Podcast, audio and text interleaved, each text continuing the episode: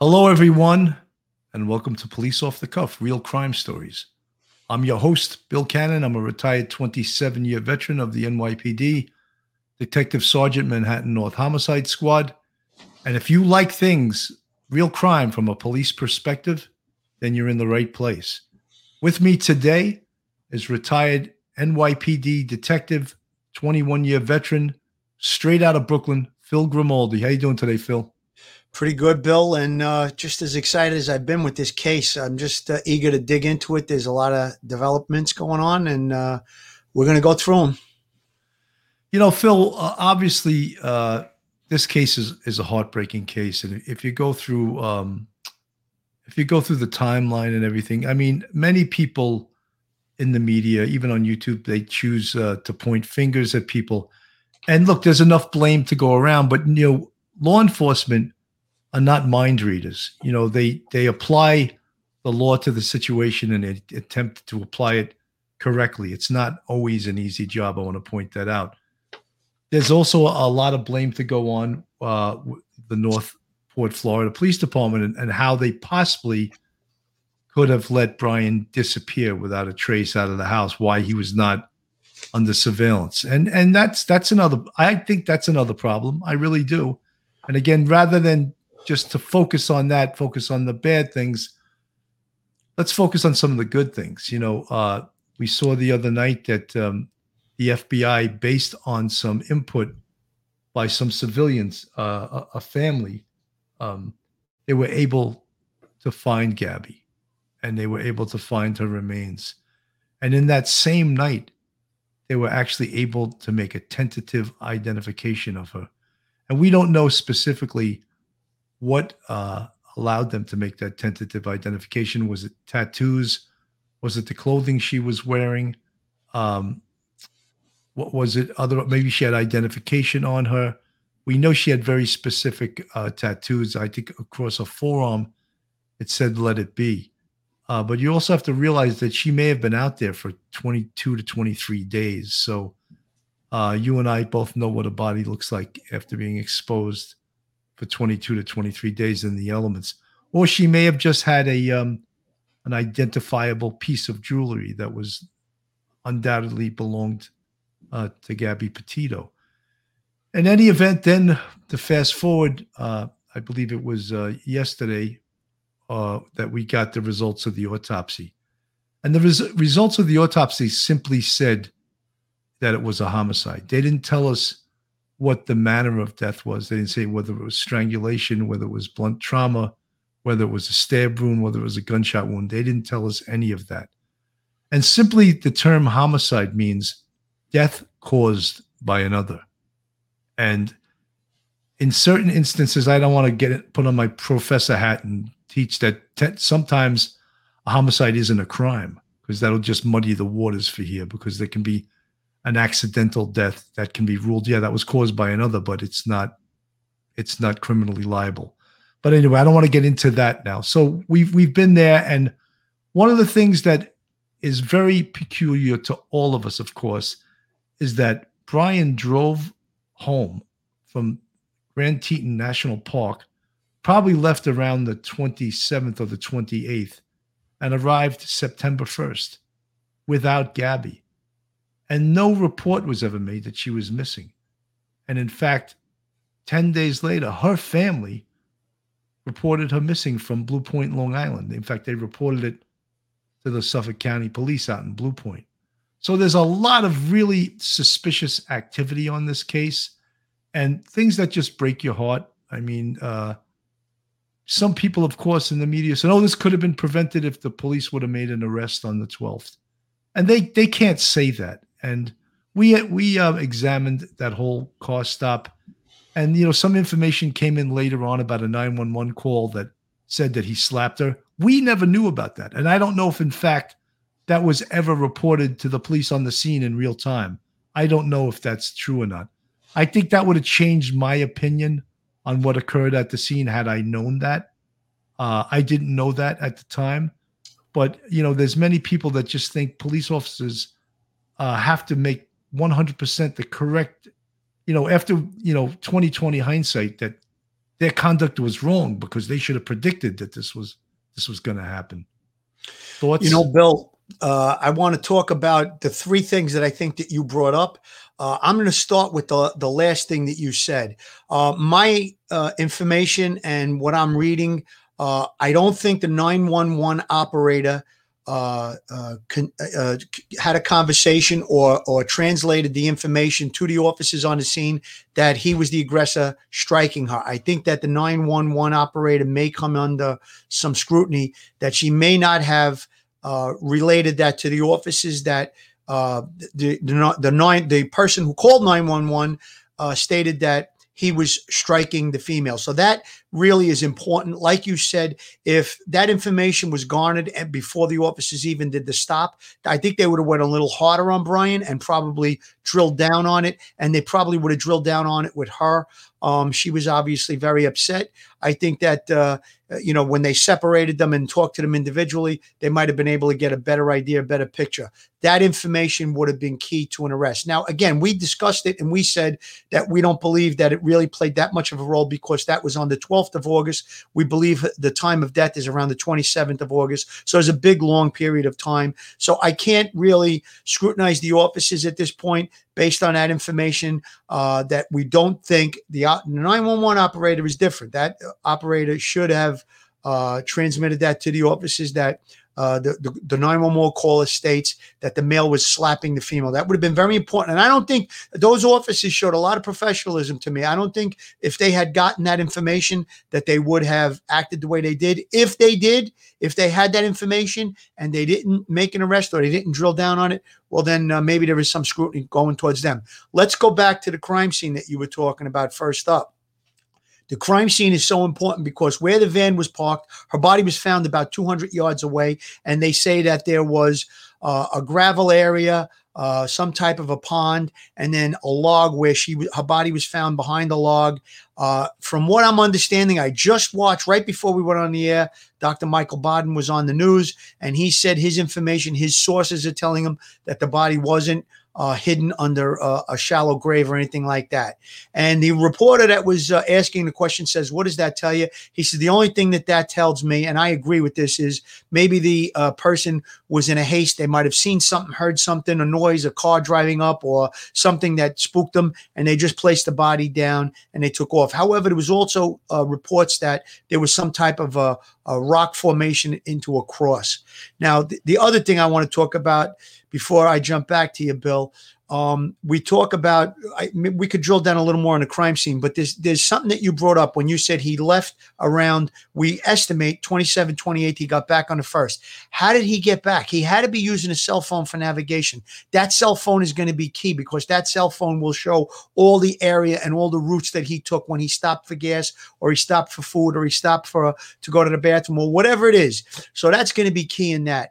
And uh, we're going to drill down on these parents, uh, the Laundrie parents. They were referred to by John Walsh, which w- was just also on the news just a few minutes ago, as the dirty laundries. I think that that's a correct uh, description of them because they got a lot to answer for, and we'll get to that later in the show. You know, I just want to uh, share a little bit to show what's actually happening now, and uh, we'll get. We're going to put this on the screen. I'm just going to play this.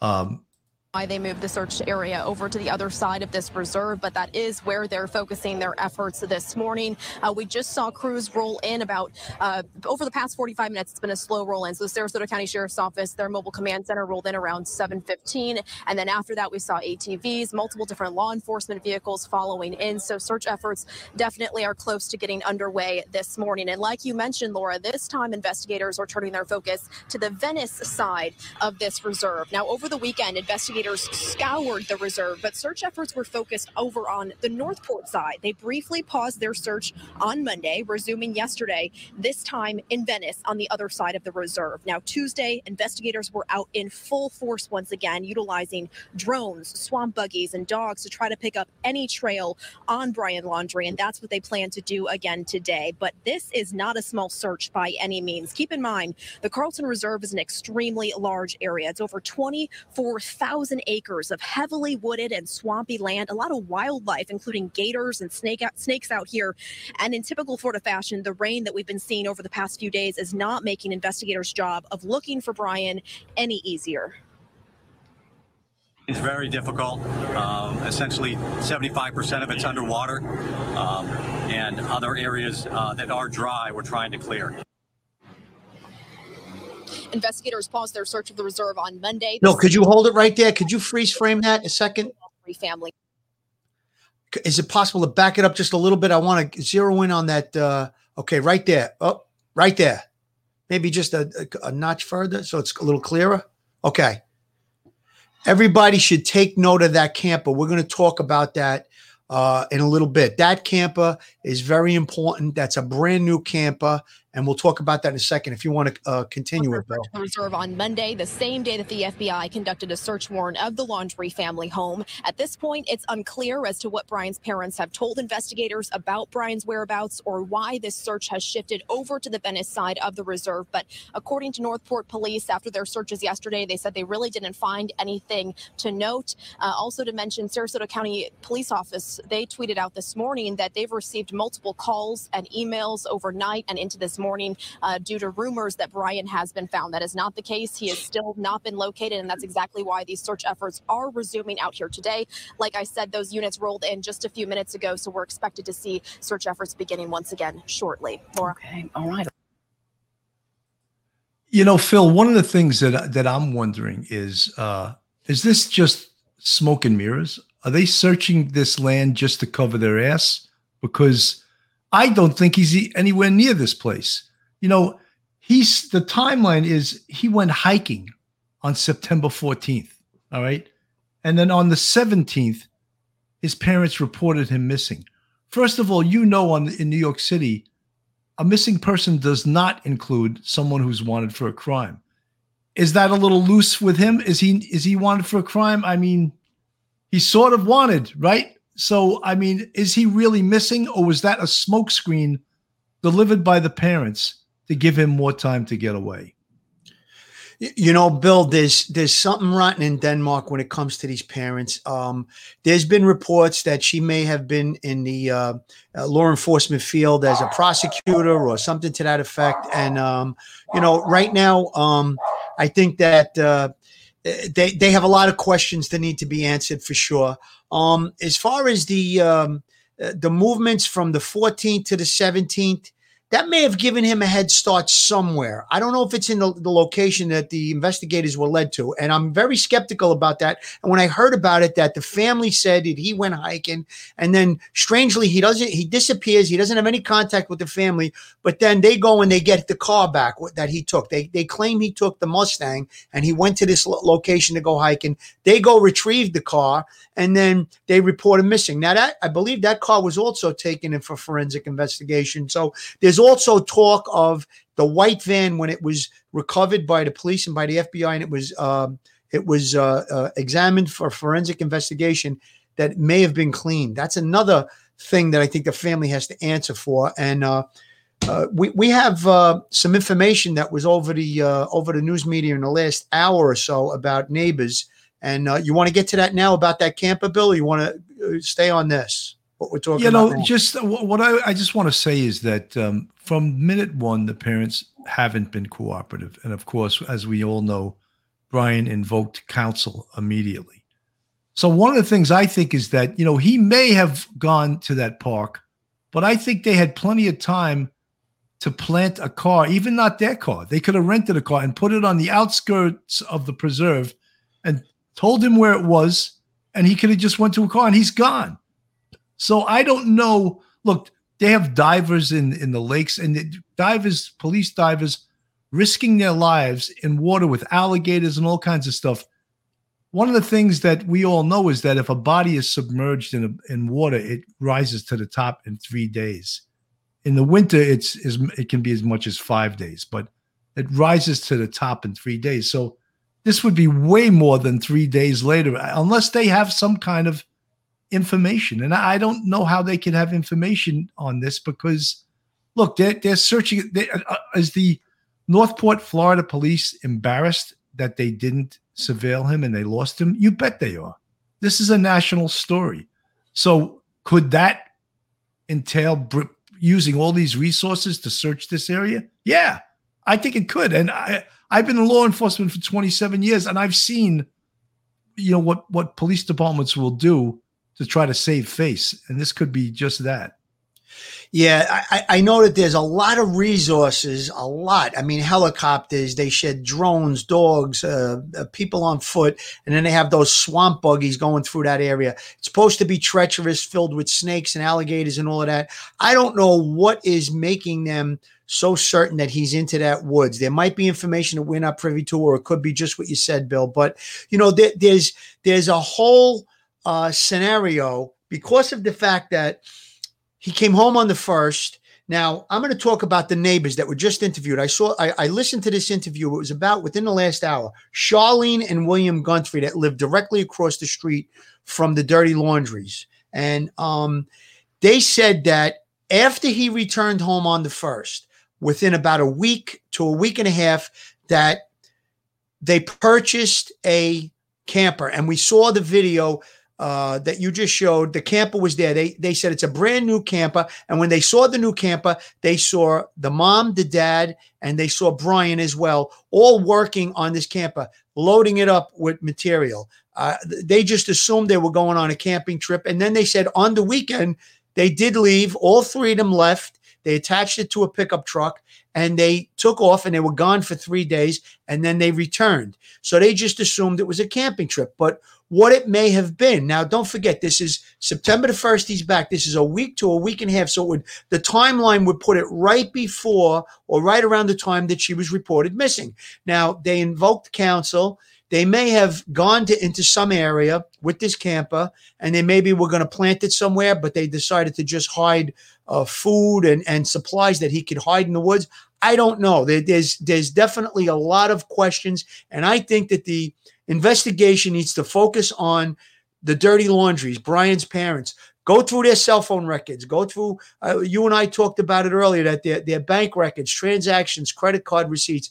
There's a, a, a whole wealth of information on what their movements were in this past two or three weeks. That's, I think, the focus of this investigation should be, and you will lead to Brian for sure.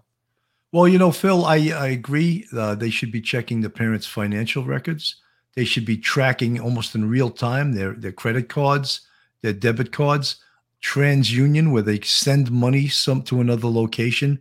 Uh, obviously, cell phone records, calls going in and out.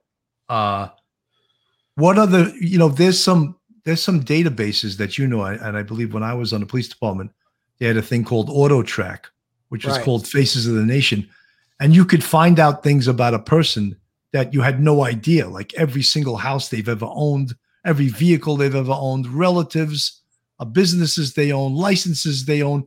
So if the Laundries do own a second or third home, they can pull that up on a computer check.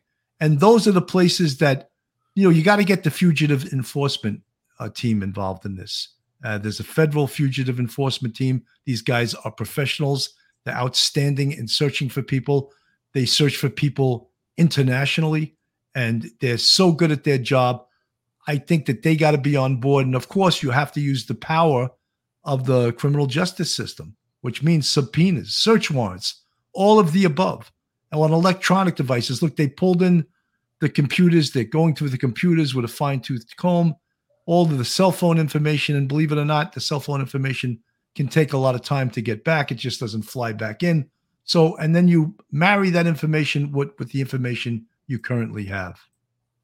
You, you know, Bill, that's I'm glad you brought up the point about the cell phones because if he is still alive, which initially I was saying he probably offed himself when when you know when they said he went into the woods and he hadn't been heard from, I was thinking maybe he offed himself. It's still a possibility. I'm leaning the other way now. I think he's on the run. He's got to be communicating with his mother and father. And and the mother's name, I believe, is Roberta. And I'm going to appeal to Roberta as a mother. You're the mother of, of your son. You're a mother. You're a mom. Gabby has parents as well. And think about her mom. And th- this has got to end. This kid needs to be brought to justice and found. They may be using uh, uh, burner phones. the FBI is probably on top of that too, and there's ways to figure out if burner phones uh, are being used, and it, and it's you know if they know their location where they are, the, the house, they could tell if if a phone is being uh, used or if there's transmissions going through a phone. But they have a lot of explaining to do. That, my opinion, they're going to wind up being criminally charged in this thing down the line when they figure out that they were helping him on his escape or you know him trying to you know elude uh, the police and, and the FBI, they're going to be facing criminal charges. You're better uh, you're you're better off sooner rather than later to start to cooperate. Convince your son to come back, let him turn himself in, and let the investigation go where it's going to go. They're going to put themselves in a trick bag for uh, some serious felony charges. I really believe that at this point. If this kid is still alive and he's on the run, that's what they're doing right now. 100%. Jamie, thank you for the $5 super chat. What about traffic cameras? Can they look to see where the family went with the camper? Can they see where the parents' phones pinged at that time? 100%, Jamie. But you know, all of this Great stuff, comment. all of this camera stuff, all of the surveillance, it all takes time. Uh, it just, you can't just get it immediately. I think a traffic camera, you could probably get the Department of Traffic to upload it for you. But usually those cameras aren't that crystal clear. Uh, you know, get a red light camera. Yeah, it'll take a picture of your damn plate from a thousand yards. It'll be that's clear. clear. Yeah, because they want the damn money. But you know, as far as identifying people in the vehicle, it's not it's not good at that. But yeah, they have law enforcement has all of these tools at their disposal. I mean, we gotta in a case like this think outside the box. Think of, you know, I mean, this is a long time. The 14th, you're talking about it, it's eight days ago. That's when he went for his little hike. Did it make sense that he was going for a hike during, you know, his his fiance is well, he knows if in fact he did it, he knows she's dead. You know, but is that does that make sense going on a hike? I don't think it does. There's a smoke screen right there that's being put up, Bill. You and I recognized it right away. It sounds like nonsense. Um, uh, Jamie's comment, I just want to say one other thing. That's a great point because I would like to look at the cell phone activity of the parents, where they were in this uh, three day weekend that they went on, and, and the, uh, uh, the, the neighbors Charlene and William Gunter, they were asked if they thought it was unusual that they went on this three day excursion. And the wife, I believe it was, that said, Yeah, I think it, it is kind of strange that uh, a 23 year old boy would go with his mom and dad on a uh, weekend in this small little sleeper camper. So even they thought that there was something suspicious about that. Look at their cell phone records, and you're going to come up with movements, and that might put you in the direction of where they were with this camper, and that might lead you right to Brian. Uh, Linda Key, thank you so much for the $10 super chat. Folks, this is Police Off the Cuff Real Crime Stories. I'm Bill Cannon, and with uh, Phil Grimaldi, we're giving you a police perspective to this case. Phil and I have uh, investigated hundreds of cases, many high profile missing person homicide cases, and we're just giving you the benefit of our knowledge on this. We're in no way are we soothsayers or that we can predict things, but we've been through these type of investigations. And some of the things on this investigation, you know, how you have to think, and, and this is how detectives solve crimes, is you talk to each other and you what I, have said it numerous times before, you hypothesize and you theorize and then you typerize your reports. But uh, I, I use that joke so many times, it's getting tired. People are going to say, stop using that joke. But that is really how crimes get solved is detectives talk to each other and they come up with a scenario of what may or may not have happened. Amin Umalak, thank you so much for the 499 super chat. Folks, if you're not subscribed to Police Off the Cuff, please go on our YouTube, hit the subscribe button, ring the bell, and give us a thumbs up. We really appreciate it. Our channel is growing by leaps and bounds. And uh, with a lot of help from a lot of people, Duty Ron is one of our biggest benefactors, Joe Murray and his uh, girlfriend, Angie Ang. You guys, thank you so much for contributing to this Police Off the Cuff family. Our YouTube channel members, thank you guys. We really appreciate you guys.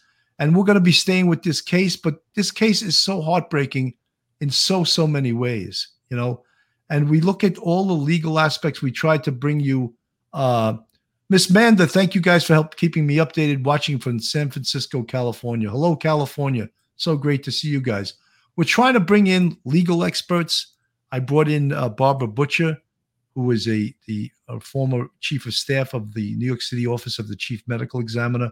She's a brilliant woman.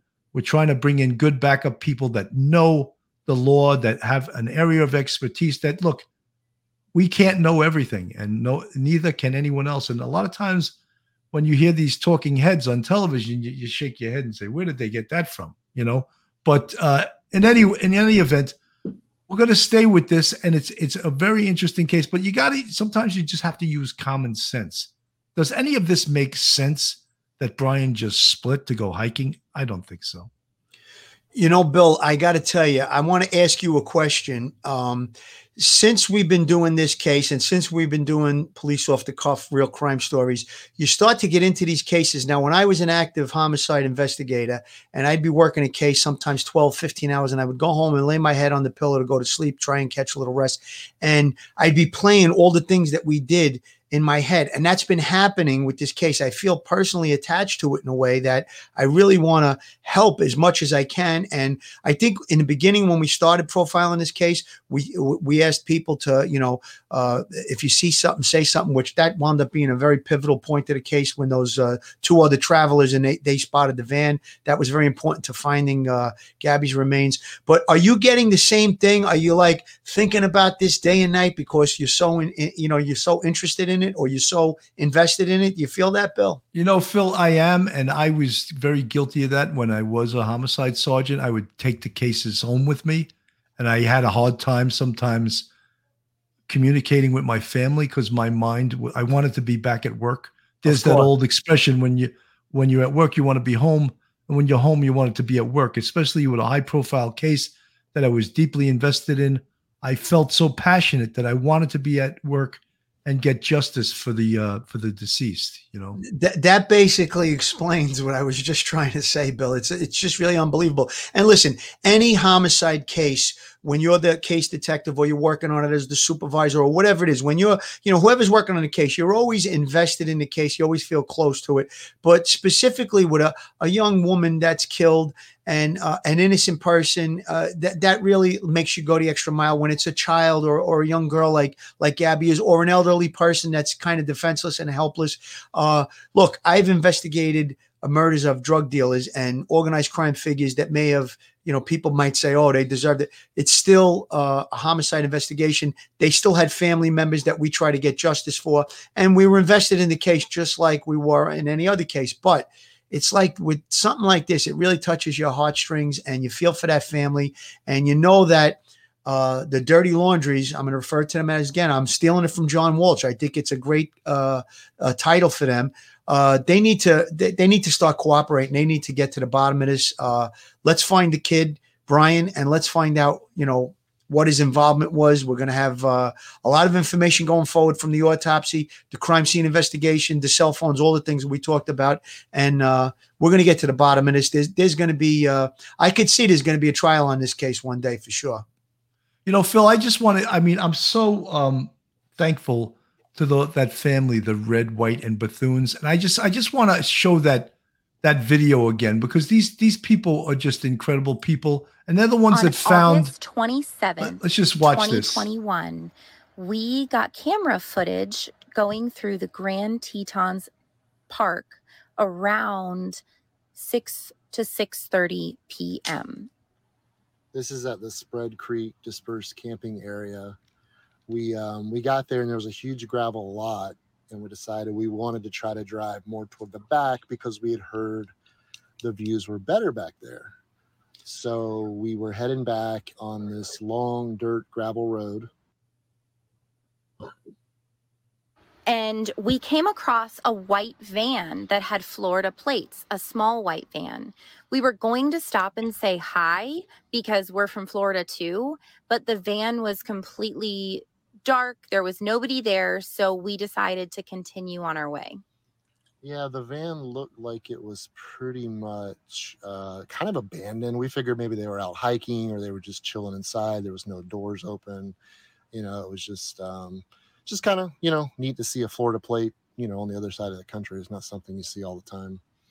But we wanted to include this in the video just in any way that we can help and get this out there to be able to find Gabby Petito. So if you could share it, if you know anything, um, please don't hesitate. Yeah, we're as we're coming up on it, we're approaching it up here on the left hand side. This is most definitely Gabby Petito's Ford Transit van. It's kind of wild, like it's saying a little bit because we drove past we actually weren't able to find any sites and we ended up driving back through saw it again but here it is on the left so. And i slowed it down so you can possibly see it a little. Well you know there you can see the hat and on duty ron's show last night our good buddy duty ron retired nypd detective he showed uh, the slowed down version that was um, someone else had uh, edited it to just show it in a super slow thing and it showed that the van door was opened and it closed. And it appeared to be that there was someone out there. And on the ground uh there was you could see i don't know if you can see the you can't see my arrow there yeah. there are there are there are sandals right there. And they were saying that those are gabby's sandals. So this was the 27th of september. And a lot of people make the assessment or the prediction that that what may have been the day that she was killed. Better. Uh, kind of freaky for a late Saturday evening, but we just kind of had a brain fart. And you see the hat that's in the front um, dashboard of the van, and that was seen also on the car stop on August 12th uh, by the Body One video, the officers, the Moab. Billy, when when you uh, bef- a little back further on the video, you could see uh, to the left on the open area that they talk about there's like a uh, a creek or or some type of a pond, and then I believe the body was found on the other side of that, like 200 yards away. So that's something good that we saw in that video too. It kind of gives you an idea of the crime scene. So you're talking about that maybe it was about 250 yards from this van. Right. I believe so, it looks like it could be to the left of that van because that's when, when the video backed up a little bit. Uh, as they were approaching the van, you can see a wide open area. It looked like it could have been the uh, the pond that they were talking about, and then the body was beyond that. So uh, I'm glad you brought up Duty Ron Show, Bill, because he had crime scene investigator, retired NYPD detective uh, Ed Wallace, who I, I know personally. We worked together many years ago in the 70 precinct in Brooklyn. And he brought up some great points. So uh, if you want to let that play, in, and we'll talk about the crime scene again. Yeah, I'm just going to remove. I'm going to remove it now. I just okay. wanted to really send out kudos to Kyle and Jen Bethune. Yes, because we, we've said it a million times to to it being ad nauseum. But if you see something, say something. And obviously, these folks did and look at they wound up being able to recover uh, Gabby. And that, I mean, in this case, that is obviously the largest breakthrough that we've had so far, which is just tremendous. Yeah, you know, eh, in the area where this body was found, had that video not been transmitted and, and given to law enforcement and they uh, focused the search, there's a possibility her body may have never been found or may, have been found you know, a very long time from now. So yes, that that family, um, they did a great thing. They're, they're like heroes in our eyes as far as law enforcement goes because they seen something, they said something, and uh, it really was a pivotal point of the whole investigation. Um, going back to the crime scene, um, right out of the gate yesterday when uh, Detective Eddie Wallace was on Duty Run show, he brought up a point about, and he called it uh, footwear impressions. Now, I think what he was trying to get at is if um, Brian was carrying her from that van, the weight of his body as well as her body, the impressions may have really been deep into the ground, and there could have been uh, footwear impressions that crime scene investigators could have taken uh, plaster cast of and compared to footwear that Brian may have in his home, or maybe if he's uh, if he's captured, that he may have, and a comparison can be done, and that would place him at the specific crime scene. I think that's a, a great piece of uh, evidence. I wouldn't consider it circumstantial evidence because if the body is found and his footprint is there, that would mean that he was at the scene. You know, so you know, uh, Phil, can I can I just stop you one? Sure. And that's a that's a great great point. There's something in crime scene, the science of crime scene is called individual characteristics and class characteristics, and I'm going to explain what that is. If you own a pair of, uh, of Adidas sneakers and it's a certain brand, they all have the same bottom. Right. I know where you're going. But Phil Grimaldi wears his sneakers a certain way where the left heel wears out before anything else. That's called an individual characteristic. And that right. footprint will will be different on the ground, on soft ground, than someone else that has the same exact sneakers. There may be even indentations on the sole of your sneakers that will positively identify them as your sneakers. So that's called an individual characteristic. And the other thing is called the class characteristic. I'm glad I taught criminal justice uh, a few years no, ago. No, no, Billy, still Billy, remember you, it. you really brought up a great, great point because Nike makes ten, uh, uh, you know, hundred million pairs of sneakers. So uh, a defense attorney in a trial say, well, you know, there's a hundred other million pairs of, of that same sneaker, but maybe I stepped on a piece of glass or a pebble got in my shoe, and that imprint is going to show up. And now they recover the shoe that I was wearing. And the comparison is going to say, no, this is not like the other 100 million pairs. This is a specific uh, uh, marking. It has a specific pattern. He may have stepped on a nail or a piece of glass or a rock or whatever it is. Like you said, my my my. It's funny you said that because my shoes tend to wear out on my right heel. You said left, but on my right heel they tend to. Maybe it's the way I walk or whatever. So that pattern, if that pattern is picked up at the crime scene, that's going to be. I wish we had Joe Murray here to really debate it, but later on down at the trial, when that's submitted into evidence, I'm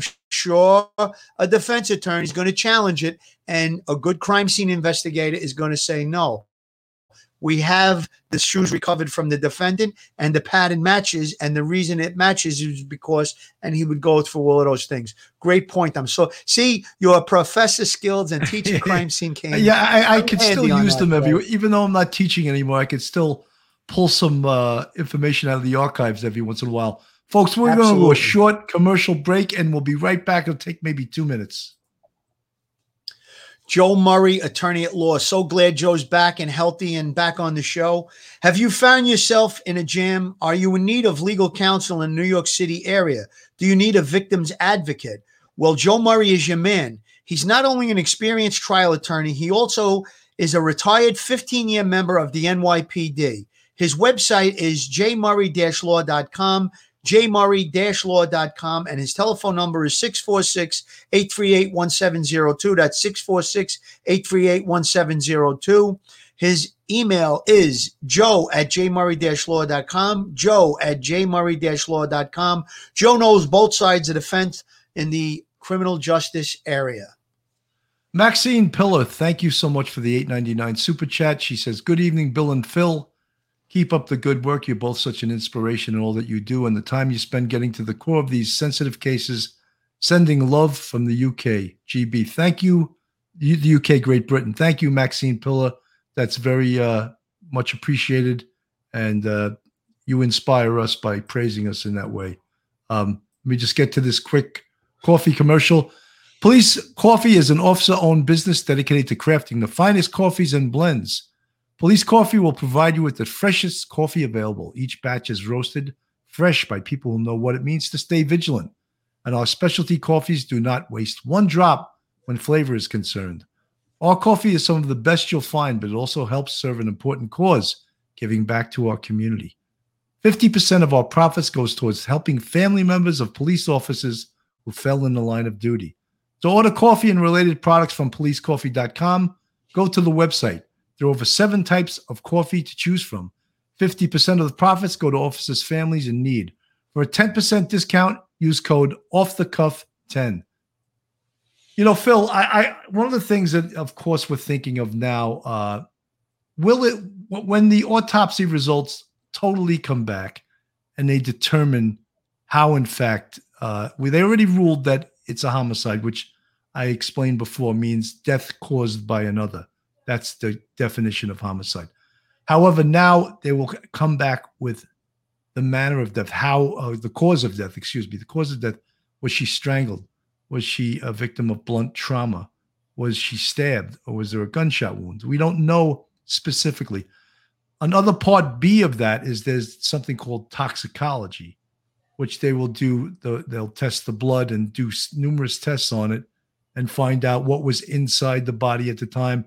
As Dr. Michael Baden said also, is that they'll empty the contents of the stomach to find out can that give us a time frame very good she, point. of when she died based on the contents of her stomach? And he could explain that better because he's a pathologist how long it takes to digest potatoes how long it takes to digest meat. And that that is another uh, determining factor in time of death so glad you brought that up, Bill, because that's another thing that was just revealed on the news uh, shortly before we went on the air. That they have witnesses in a restaurant around the 27th, I think they said 25th to the 27th, that uh, Brian was in a restaurant. He was arguing with an employee of the restaurant and he became irrational. They said he was acting very odd and weird. Now, the reason I bring that up is this. Let's say they were in that restaurant. His behavior was completely out of control, violent, uh, arguing, whatever it was. Now, if they look at the contents of her stomach and it is that meal that they last ate, they because when they empty the contents of the stomach, they can tell what kind of food it is generally. They can get an idea of meat, potatoes, like you said. They can also put a time frame on how long before the person consumed that food that they were killed, that they died. So let's say, I'm just going to use an arbitrary day of the week. Let's say it was Wednesday at 8 p.m. They were in the restaurant, and um, you know there was this argument or fight where he was acting irrational, and the the coroner can say, well, the food is uh, meat and potatoes, and they match it up to that restaurant's meat and potatoes, and they believe that within a three or four hour period, that that's how long it was that she consumed the food before the time that she died. So now you have a really narrow window when you think the uh, murder may have taken place. And you have something that can be brought out in court. We believe that the murder took place at this time, on this date, because of the contents of her stomach. And we know for a fact, based on the person that Brian was arguing with, that was acting irrational. Maybe there's a video camera in there. These are all pieces of evidence that could be brought out at a trial and show that he's responsible for the demise of Gabby Petito. Phil, that's uh, brilliant. And some of the, folks in the chat, um, you know, there's some really great. Uh, well, here, here's a great little question. Mamachi9. My question is why are there so many criminal sympathizers on YouTube? I've noticed that everyone, every time an evil person kills someone else, there's a side of YouTube that jumps on the evil sympathizer train. You know, Mamachi9, I'm, I, I mean, I'm glad you, you brought that up, but you know, that's because we live in a country where everyone is presumed uh, innocent. You know, the presumption of innocence, and it's much uh, much easier to prove someone. I mean, to to to prove um, someone uh, guilty than it is to try to prove yourself innocent.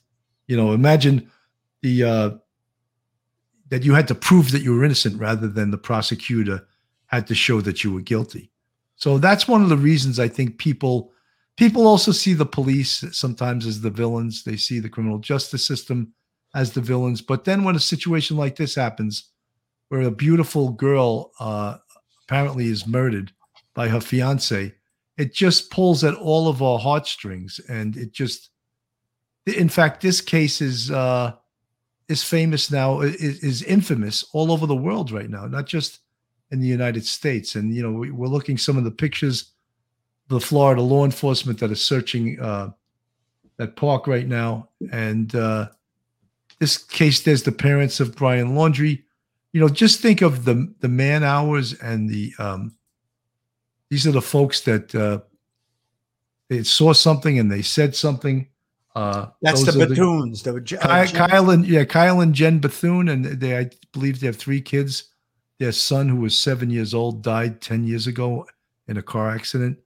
Can you imagine the heartbreak of that? There's a very close, great American family, as you would say? That's say. an ironic thing that people who lost a child are now helping to find another set of parents that lost a child and and it, they were really so important to this investigation i think it's just ironic though yeah you know it, it's it's sort of heartbreaking i i and one the, i want to show this picture this is the uh, the senior uh, fbi agent in charge that had to give the press conference the other night and, in fact, tell everyone that the body that they had recovered, they tentatively identified as Gabby Petito.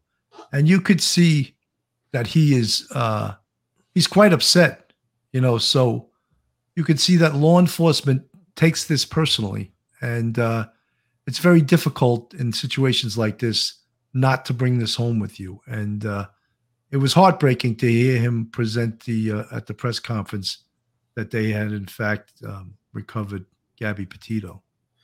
You know, Bill, I just want to expand on that just for a second. Like when you, it, it, the first picture you put up was Gabby and and Brian, and you know, as a detective, when you go into a thing like this, uh, it, starts out as a missing person case. The first thing is the family give us a picture, and you pull up a picture, and you know, it starts to stay with you. It starts to haunt you. Now you go home at night and you see your children, or you see other people in your family, or you see people around you and it reminds you of this. And this is how you get invested in one of these cases. And you want to really do your best. You want to make uh, that extra effort to try and find. I mean, we were hoping and praying she was going to be found alive. That would have been fantastic. Unfortunately, it just wasn't to be. And now we just want justice for Gabby. We want justice for her family, and uh, we want the Laundries to cooperate. Uh, their culpability as days go on, they're getting more and more in deeper into this case, and um, it's just uh, it's really not looking good for them. And, and I, I think we started out this show saying the focus needs to be on them. Let's talk to them. Let's follow them. Let's look into them. It's going to lead us to Brian. And uh, I, can't even uh, I can't even uh, you know say it enough about uh, the mom Roberta. You're a mom. Gabby's mom is a mom, and uh, they don't have their daughter anymore. You're going to have your son if he's alive. Uh, you know, it's time to just do the right thing. I mean, as a parent, I get it. If one of my children did something horrific, I would try to help them the best I could. But uh, at some point, if they took a life of an innocent girl like Gabby, uh, I would have to draw the line and say, listen, you know, it's it's gonna the time has come that you're gonna have to be accountable for your actions. And I'm still gonna have my child if my child did this horrible thing. I may be visiting them in jail, but I'll still have them, and uh, that's something for these people to think about. Catherine Mooney in the chat says, uh, How come we haven't heard from Brian's lawyer? Because he has nothing to say. He was supposed to hold a press conference, I believe it was yesterday, was canceled.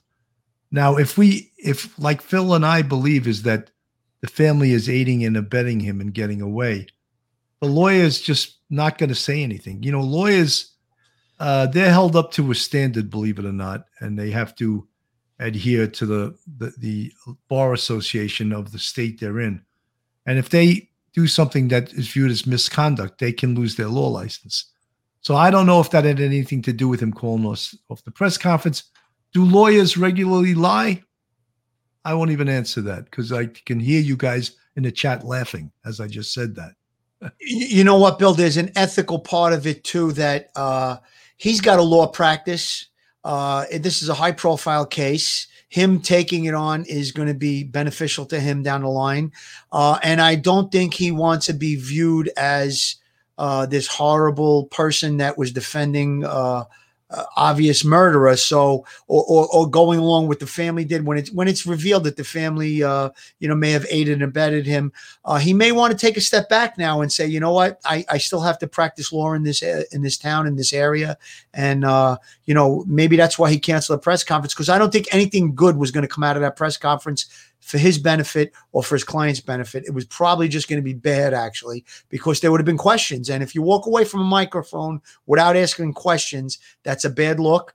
And if you answer questions and the answers don't come out good, that's a bad look. So he must have said, you know what, there's nothing to be gained by doing a press conference and they pulled back. That's what that's my opinion. I could be right, I could be wrong. Jay Erickson in the chat, I understand Gabby sympathizes, not Brian's. If you have a mom or a sister you cannot support a murderer, but that's just me. I'm not a sociopath. Thank you for your comment, Jay uh, Erickson.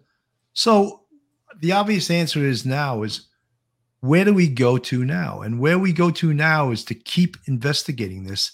And as I said, that unit, fugitive enforcement, they should be on this case. Uh, they should have been on it a week ago, but they should be on this case, you know, full 100% these guys are brilliant at their job.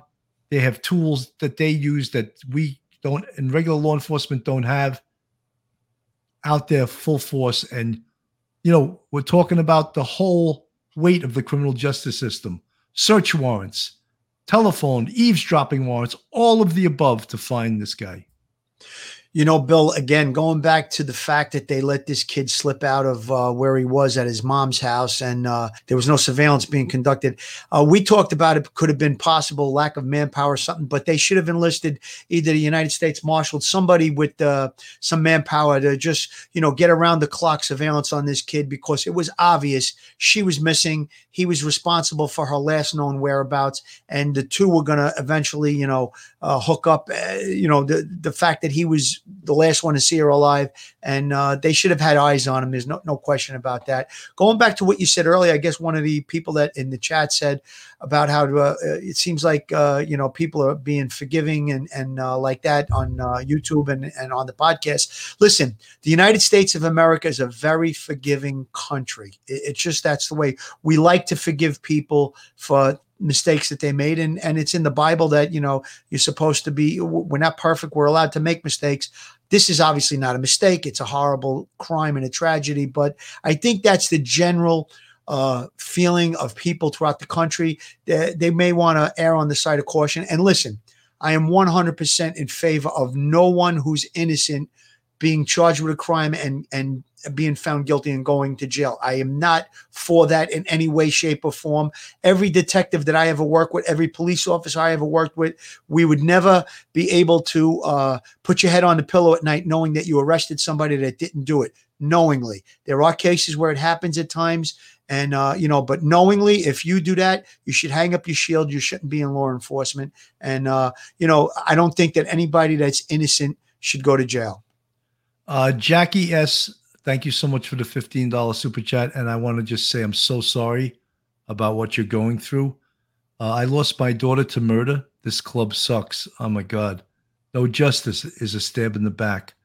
They will always refer to before Gabby and after Gabby. It's been four years, not one call from the detective. Jackie, I'm so sorry that happened to you. Uh, I can't even imagine what, what that's like. I mean, I know that myself, I was in homicide for 10 years. We had great respect for the victims and the victims' families. And I would never do what you're describing right there. I would always try to stay in contact with the family. It's uh, that's a horrible thing. I'm sorry that that happened to you. Um, Jackie, I, I, have to echo those words. That's uh, that's a terrible thing, and uh, it, it, wherever you are uh, in the country, you should be. I would start making some phone calls and and reach out. Um, you know, I've been on cases where uh, you know sometimes things just aren't happening. Uh, the person who did it isn't brought to justice, and you kind of hit a brick wall. And I can think of a specific case where a 19 year old college student was uh, stabbed in the heart over nothing, and we used to talk with the family once a week. The father would come in and we'd say, "Listen, this is." Is what we're doing. There really wasn't a lot of updates, but th- he was comforted by the fact that we would meet with him once a week and say, all right, this is what we're hoping for. Eventually, it took about a year. On America's Most Wanted, uh, we profiled that case and, uh, the, the guy was brought to justice who committed the homicide. But uh, the point being, the, the detective on that case or somebody from that office should be in contact with you uh, you know, in a, a, time to time. Would you agree with that, Bill? I mean, isn't that one? No, hundred percent of the time, you should probably be calling her at least, you know, once every month or every two, every two or three months. But you you can't just let people, you know, they lost. She lost her daughter. I mean, you have to, you know, feel for her, and you have to, you know, keep her abreast, even if there's nothing happening. Cases do go cold. Sure. And you know, in this day and age, though, there's always a chance. But with the technology, with what we have, DNA, with uh, those family trees now or that are ancestry.com, it's just amazing some of the stuff that happens. D Rock, thank you for the five dollars super chat. Then a police search in such vast area. How does law enforcement combat someone backtracking to an area already searched? Well, that can happen. The way you would do that is you would do a zone search or a spiral search or a quadrant search. And yes, that can happen, especially if, what if someone is a in the military or they're trained in the military or someone is just a uh, a Bear Grylls type, someone that is a survivalist. Uh, they they definitely will have uh, have it over the police. That's for sure. You know, I just want to back up a little bit. I want to make a comment about that last comment. But Jackie, uh, if you contact your local police and you don't get any satisfaction, try and email us. If we could help you out, we'll we'll uh, make a phone call for you and perhaps maybe get you uh, back on track with the detective on that case. Regarding that search comment that you just had up, Bill, uh, listen, double. Uh, sometimes you you you can search an area. You could step right over an important piece of evidence without realizing it. So double and triple searching, I don't think is a, is a problem. And I've heard of cases where they searched an area for a missing person, a kid. One time I can remember a case, and they didn't find it. They went back and then they found uh, they found who it was they were looking for uh, on a secondary search. You know, someone had earlier on had said something about you know in um, time of death entomology, which is the insects on a body. And you're 100% right. That can also be a, a determinant of time of death. Uh, especially, I don't want to get into it so much, but with maggots, they they take I think like two to three days to go from birth to to full. And I mean that's that's one of the time frames that pathologists and uh, medical legal investigators use on uh, determining time of death. In this case, when the body was out there, probably in excess of 22 days, uh, determining time of death by science is a little bit more difficult. They can give you a roundabout time, but they cannot pinpoint time. And I, I almost wish I had Barbara Butcher on on the telephone. I could just pull pull her up and she would explain that in a scientific way. Sure. You know, weather patterns would be taken into consideration as well. Uh, if we believe the body was out there for two weeks, they may look at uh, how much rain there was, snow, cold temperature, hot temperatures. They would definitely uh, use that as a, uh, a, a formula to figure out time of death, how long the body was decomposing, and stuff like that. So all of these factors, obviously, Barbara Butcher, a, a real expert in the field, uh, would have a better uh, explanation of that. But uh, yeah, the the the, um, the crime scene itself, the examination when the body was found, and the uh, autopsy, that's going to yield a lot of uh, information on how when, and uh, what means uh, Gabby succumbed to her death. Well, you know, Phil, someone also mentioned in the chat before was this crime premeditated or was it a crime of passion? Yeah, well, uh, t- to me, uh, I'm leaning towards a crime of passion based on the uh, volatile relationship that uh, that appears to have been going on. I mean, we had the August 12th interaction with the p- police after a, a, dispute between the two of them, and now we're talking about at least one or two incidents where there were people that saw them arguing. There was the restaurant that I just quoted, which was around the time that we believe she was murdered, uh, where he was acting uh, in an odd fashion, arguing with an employee of a restaurant. So, I mean, listen, uh, it sounds like uh, things may have accelerated uh, domestic violence uh, type uh, situation violence uh, hitting each other or him hitting her and you know maybe uh, possessive control uh, uh friends of gabby uh, made statements that he was uh, you know constantly monitoring her movements and whereabouts and you know exhibiting pos- possessive obviously he's he's exhibiting violent behavior but there was also this possessive behavior. These are all the components in domestic violence situations and possibly a domestic violence death. Of Diane Morelli. So, since they're searching for Brian in that reserve area, is, is it that the FBI doesn't have any information that he fled? The parents are lying. Do they really think he's still there? You know, it, I would question. think that they, yeah, I would think that they have some information that he fled into there. But I mean, he left on the 14th of September. What are the chances that he's still in there? I don't know. Maybe they have some information. Are there deer cameras, the hunting cameras out there? Did someone spot him in the woods? We can't answer that.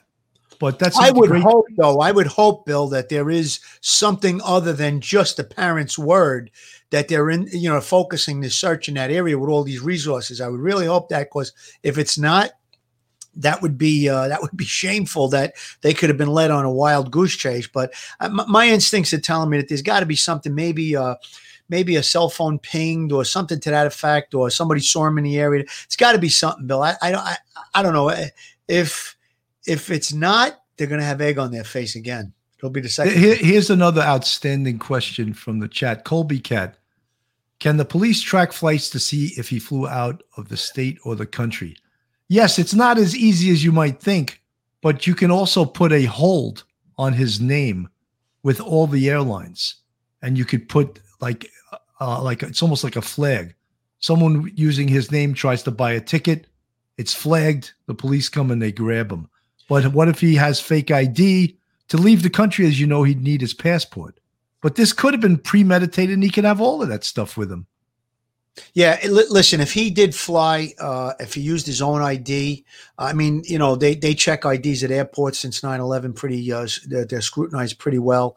Um, there would be a uh, there would definitely be a um, uh, uh you know a way to check that and find out. There would be a record of it if he flew. So i'm sure they're looking into that. But uh, yeah it, it, seems like they're pretty confident he's in this area. Maybe that camper that we talked about with the with the neighbors that uh, sort of them go on a trip maybe that's the reason that they're in that area too.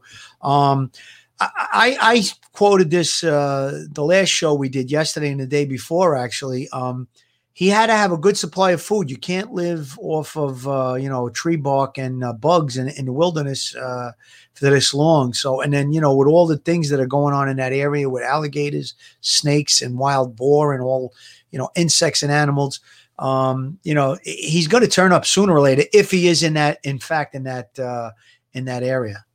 You know, uh, Navy F 14D says police put divers in the water today. You know, you would wonder why would they risk the lives of police officers doing this? Why can't they do it with sonar, submerged sonar? I mean, there's alligators and all kinds of manner of wildlife in these lakes, and if this guy is in fact in in the lake, he would pop up in three days. You know, that's why you guys don't know uh, a body that gets submerged usually sinks straight down. I didn't know that till I asked our our harbor guys that one time. And after about three days, the gases build up in the body. And it rises, it rises to yeah. the surface, and it, that's why it gets the name floater. And the body on a river is called a floater because it floats to the top and it floats down the river. Yeah, you, you know, maybe there's uh, reason to look. Uh, the divers could be looking for evidence too. You know, maybe uh, they feel he may have uh, tossed a weapon in there. I don't know. Uh, another scenario, Bill and I, you talk, uh, we talked about it before we went on the air. it could be the possibility that it, an alligator grabbed him and brought him into the water, which is uh, what alligators do. If they go on land and they grab uh, prey, they, they take it back into the water to drown it. Uh, so who knows? It, it, could be any number of those things that we just mentioned. Evidence. It could be uh, looking for him. And you're right, though. I, I don't know if I'd be putting divers in the water if there's uh, alligators uh, supposedly in the area. You know. Uh, a penny for your podcast. I love that name. Considering the FBI had probable cause to get a search warrant on the home, you think they were able to get a warrant to tap the home phone line? I think they could. Yes, I think you would 100%. have to present. You'd have to present the facts to a judge, and I, yeah, I think absolutely they could. Uh, oh, by the way, Penny, thank you for the four ninety nine super chat. Very appreciated. You know, you guys in the in the chat, uh, you asked some great questions today. You know, and it's uh, it's it's our privilege and our pleasure to answer them if we know the uh, the answer. We don't know the answer to everything, and I can't believe that Joe Murray's in the chat. Doesn't that guy ever work? Isn't he an attorney? He's he's like I living on this. I love, I, I, I, love I, love I love him too. But I'm I'm laughing. He's a he's a huge fan and a huge supporter of the show, and I love to see him in the chat. And I'm like, you know, if I if when I die, I hope I come back one day as a lawyer. and work in the office of Murray, Murray, and Murray, you know? You, you know, Bill, there's one of the comments from Patty Cake, and this is kind of interesting. She says the dirty Laundries probably threw Brian's backpack in the swamp to throw off law enforcement. That's also a good possibility. I mean, anything's possible at this point. And look, I, I said it before. I get parents trying to protect their child or trying to help their child, but now they're going to be crossing over into uh, a possibility, the arena of criminal charges, culpability for aiding and abetting. I mean, uh, there's no way that uh, this is going to go away for the family uh, for, for Brian. It's it's just it's it's it's deeper and deeper and deeper. They probably would be doing themselves a, a justice where you know they're going to have to move on if he's captured alive and he's eventually charged and he's in jail and a trial and all of that, they may want to do some PR for themselves now that they're going to be, you know, they may have to move out of Florida because people are going to be looking at them and spitting on the ground. It's terrible. And I, I don't want anybody to try and do anything harmful to them. I'm not indicating that. I'm not, uh, you know, uh, looking for anybody to do anything like that. But I just think that uh, they met better think long and hard about their actions moving forward from this minute, from right now. I mean, over I, I could have said that a couple of days ago as well, or even a week ago. But they really got to think about their future going forward, as well as Brian's. Brenna Hatch, what if they never find Brian? At what point do they quit searching? Never. There is no statute of limitations for murder. And if he doesn't appear within the next, you know, couple months, six months, year, at any point he could be arrested for if they ha- obtain probable cause that he did this. He can be arrested at any time. There's no statute of limitations for murder. You know, Bill, I'm glad that that question was asked because, you know, let's say he's not found and it goes on for a few weeks. There's going to be a lot of things happening regarding the investigation, the results of the autopsy, the toxicology, the crime scene investigation of the vehicles, the crime scene investigation in the home, the crime scene at the scene. Oh, maybe all of these things will be put together and there'll be enough evidence to go to a grand jury and, and say, we believe this guy's responsible for it. They get an arrest warrant and he'll be named as a suspect 100% then, which maybe they may be at that point now. Don't forget the prosecutor's office is going to be involved in this. They're going to be examining all the interviews, the videos, the cell phone information. It's a lot of work that's going into this case. And I'm sure at some point they're going to put it all together. They'll uh, they'll produce it to a grand jury and they'll get an indictment uh, at some point, even if he's not found. Is my point. So I mean, listen, if he's found, they may take him into custody. They may have enough right now to take him into custody, uh, or they may just say, listen, you know. Uh, we want you to we want to know your movements and, and we're gonna we're looking at you as a suspect. I don't know what's gonna happen exactly if he's found, but the point is this once the results of all the investigation that's being done and that's going to be being done going forward, they're going to come up with something that's going to put uh, Brian into the trick bag, so to speak, for uh, for the murder. It, it's definitely a homicide, and he's going to wind up being responsible for it. You know, Joe Murray is stirring up the shit in the chat again. You know, here he is. Uh, Rebecca, he says, Yes, you are correct. People get very emotional and assume facts that are not yet established. That's a defense attorney right there, but we love you anyway, Joe. yes. And listen, I, I get it. I I am all for his his legal aspect, uh, his legal input on these type of things. Because let's face it, if you don't have a Joe Murray, how are you going to get good at this stuff? This is what keeps you on your toes and and you know you, it makes you you need to be challenged and i love that part of it. That's why i always try to get uh, people out of the comments uh, you know something worth saying. If somebody says something ridiculous it's one thing but you know uh, those comments and questions are, are very valuable to what we're trying to do here. You know, and Phil, I've been accused of only reading the uh, comments that are accompanied by a super chat, and that's not true. Today oh, I read today I read plenty of comments that weren't accompanied uh, by a super chat. Uh, Joe, if where as an attorney would you quit? Oh, I don't know what that was in reference to. Uh, three day camping trip with his parents while Gabby is dead in a field. They all need locking up now. Disgusting liars. That's from Emma Taylor. A lot of people are very emotional uh, about this case, you know. Yeah. Uh, Peter Pranzo, the great Lieutenant Peter Pranzo, Harlem Raiders fame, NYPD. Joe is right. No arrest warrant as yet. No, there is no arrest warrant as yet. But, you know, Lieutenant Pranzo, I question, though, if the police find him right now, are they really just going to bring him home? I would find that very, very hard to believe. The, the, my opinion, my opinion, uh, there's going to be something they're going to want to hold him on. Uh, I don't know exactly how they would handle it. I discussed it with Joe the other night. He kind of shot it down when I said either an unauthorized use of the vehicle or if he used a credit card of his. Those were the first two things that popped in my head. You know, maybe they have something else up their sleeve. I don't want to get too far into it. But even if they find him and they bring him home, now we know where he is. Now there'll be a 24 hour track on his butt. And, uh, you know, then as they build the case, they may come up with an arrest warrant later. But uh, either way, this whole thing is it stinks rotten to the core for Brian and for his family. Gemma Deacon, another great person from Great Britain. Hey guys, just wanted to say thanks for the great shows recently. You have found a new watcher in me across the pond in the UK. Thank you so much. And you know, uh, when you're at the pub in Great Britain and knocking down a Guinness or whatever you guys drink in Great Britain, let them know about Phil and I, the Sergeant Bill and, and uh, Detective Phil uh, show, and where, where where every once in a while we drag a defense attorney on with us just to uh, just to give the antagonistic opinion, you know. But thank you so much, Gemma Deacon. We we really appreciate that. You know, folks, as I uh, there's another uh, YouTube family member from across the pound, the pond, not the pound.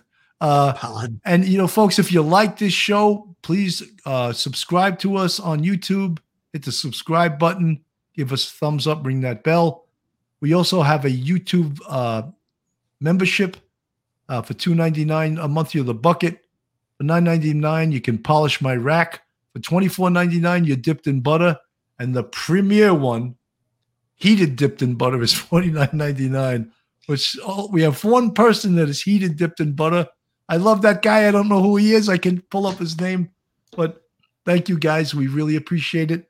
We're working really hard to bring you the best shows we can possibly deliver. Uh, Phil Grimaldi is a gem. I found him uh, on the streets of Brooklyn. He was uh, eating a veal cutlet sandwich and, and, he had some cannolis, and I said, "Hey, come over here.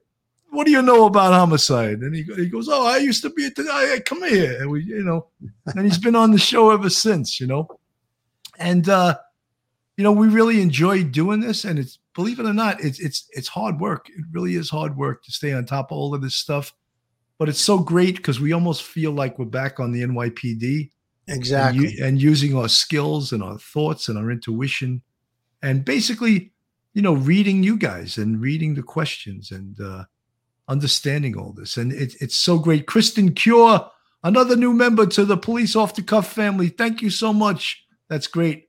I, whenever I see the green, uh, the green font, I know we got a new member in the Police Off the Cuff family.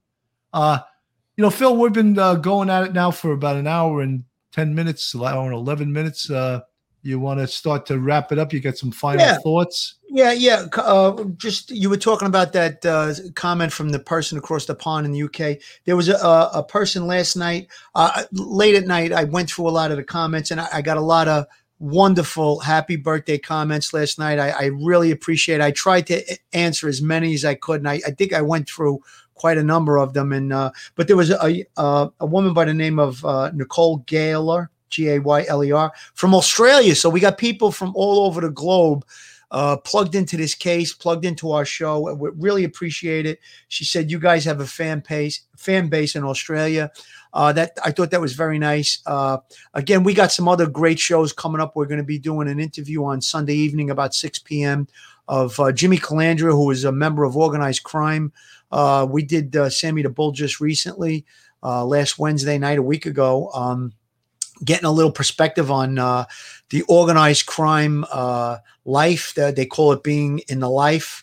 So we got a perspective from Sammy the Bull Gravano. It was actually a very, uh, very good show. A lot of good information. We have Jimmy Calandra this week. Then we have another show sometime next week. I think it's the 28th where we have the judge coming on and Judge DiMango from Judge, uh, Ju- hot, yeah, hot, hot, Bench. She's from. Yes, Judge Patricia DiMango from Hot Bench. She's also a native of Brooklyn.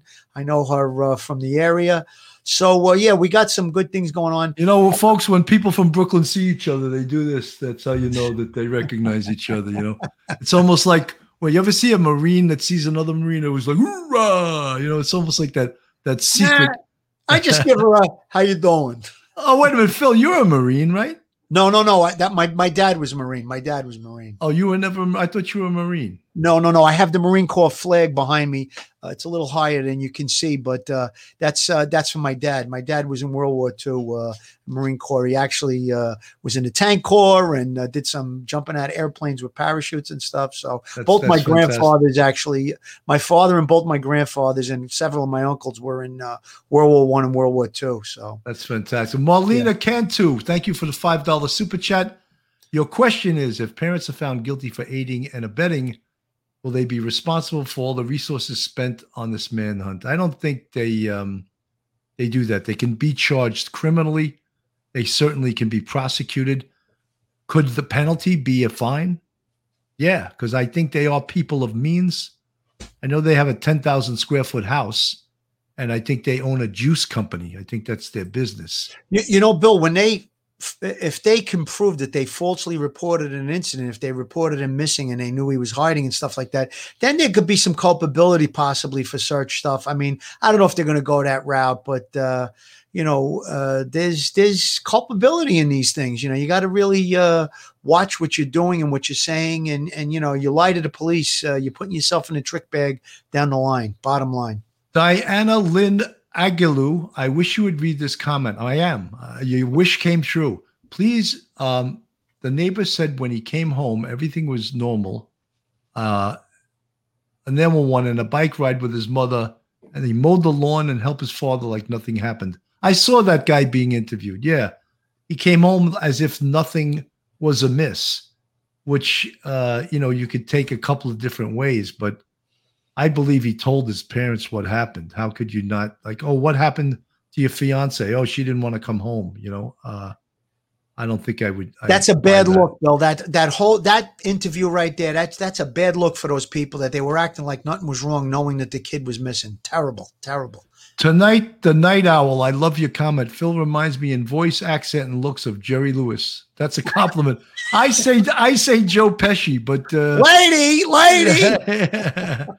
That's, That's excellent. first, okay. That's excellent. Uh, Hush Puppies, uh, South Africans also in the house. So welcome, Sylvia Maiko from Germany. Oh my God, it's, you guys are from all over the world. We're so flattered that uh, you're joining the Police Off the Cuff family. Juvie, new member. Wow, look at that. I, I love it. I love the new members. You guys are fantastic. And joining the, the Police Off the Cuff family. Uh, Tony Valente, I was just reading your if I can find you again. To Joe Murray, it's already aiding and abetting for his mother, his father, and his sister that gave an interview on Good Morning America. Since Gabby lived at the house, it's also an accessory to, to murder one. Accessory after the fact. Yeah, eh, potentially, but you know that it's a difficult thing to prove. And and sometimes once they get the target of the investigation, they're not so inclined to uh, pursue uh, the peripheral people that they're much they're going to concentrate on who the main target is. I'm not saying they wouldn't do that, but they'll put most of their energy into prosecuting the main player in this case. Um, good evening from UK, Nottinghamshire. Wow, is that uh, the forest where um, who is from Nottingham Forest? I forget. Oh yeah, yeah, yeah. Uh, Robin Hood, something. Robin, Robin Hood. That's right, Robin Hood. Dorothy Beveridge from Scotland. Oh my God, this is like incredible. Laura Bill, Morgan seeing, from the Netherlands. I'm seeing Paul Laurie, New Zealand. Uh, Daisy Batista, Brazil. Uh, we're getting uh, international uh, people on the show. That's fantastic. Thank you so much to everybody that's uh, L- Lubbock, Lubbock, Texas. Wasn't that uh, Buddy Holly was from Lubbock, Texas? Sounds sounds right. Yeah, I think so. I like this little... comment better. Phil reminds me of Al Pacino. That's oh, better. Cool. Maybe Bill Canada, they're using heat sensors and infrared to search for him at night. I hope they are. I hope they have the latest technology. That I, can, I would think they are. That, that's a lot of helicopters have those infrared sensors. I know yeah. the NYPD has them. Jesse J. Ireland in the house. I'm from Ireland. Many, uh, not I'm not original. My great, my actually my great grandparents were from Ireland. So we we came over to the U.S. My uh, my great grandparents, but they were right. They were from Ireland.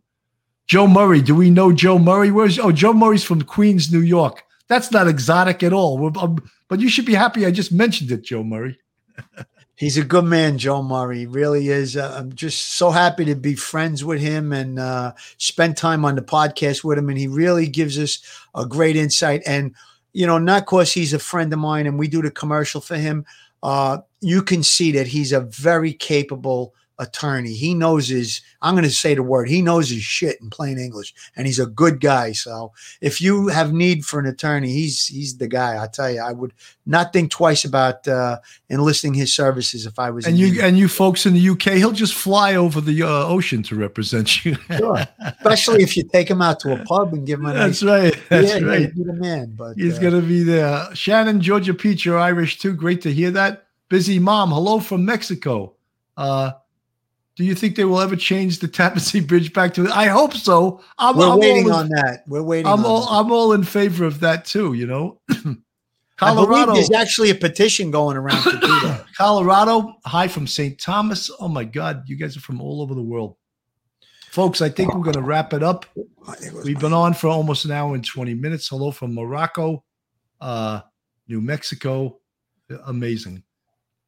Any final words, Phil? Yes, uh, I know that we we did have a little bit of fun. We uh, that's part of life. I mean, sometimes you just need to have a little levity sometimes, and I I don't want people to think that in any way, shape, or form we're being disrespectful towards uh, Gabby Petito or, or her family. Our- Our hearts and prayers go out to them, and I implore people if you uh, are religious, say a prayer for them because they're going through a very difficult time. I can't even imagine.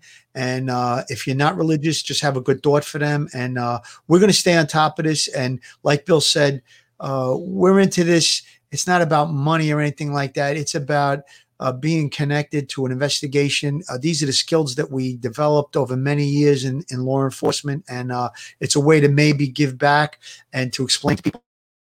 And uh, it's actually enjoyable doing it, but it's a lot of work. Like Bill said, uh, you know, we're trying to catch the news all day long and then talk about it in the evening. And uh, whatever happens going forward. Uh, one last thing I'd like to say is uh, to Roberta, Roberta uh, Laundrie, your mom, Gabby's mom. Just think about Gabby's mom, what they're going through that poor family right now, and do the right thing. I'm just gonna, I'm just gonna end with that.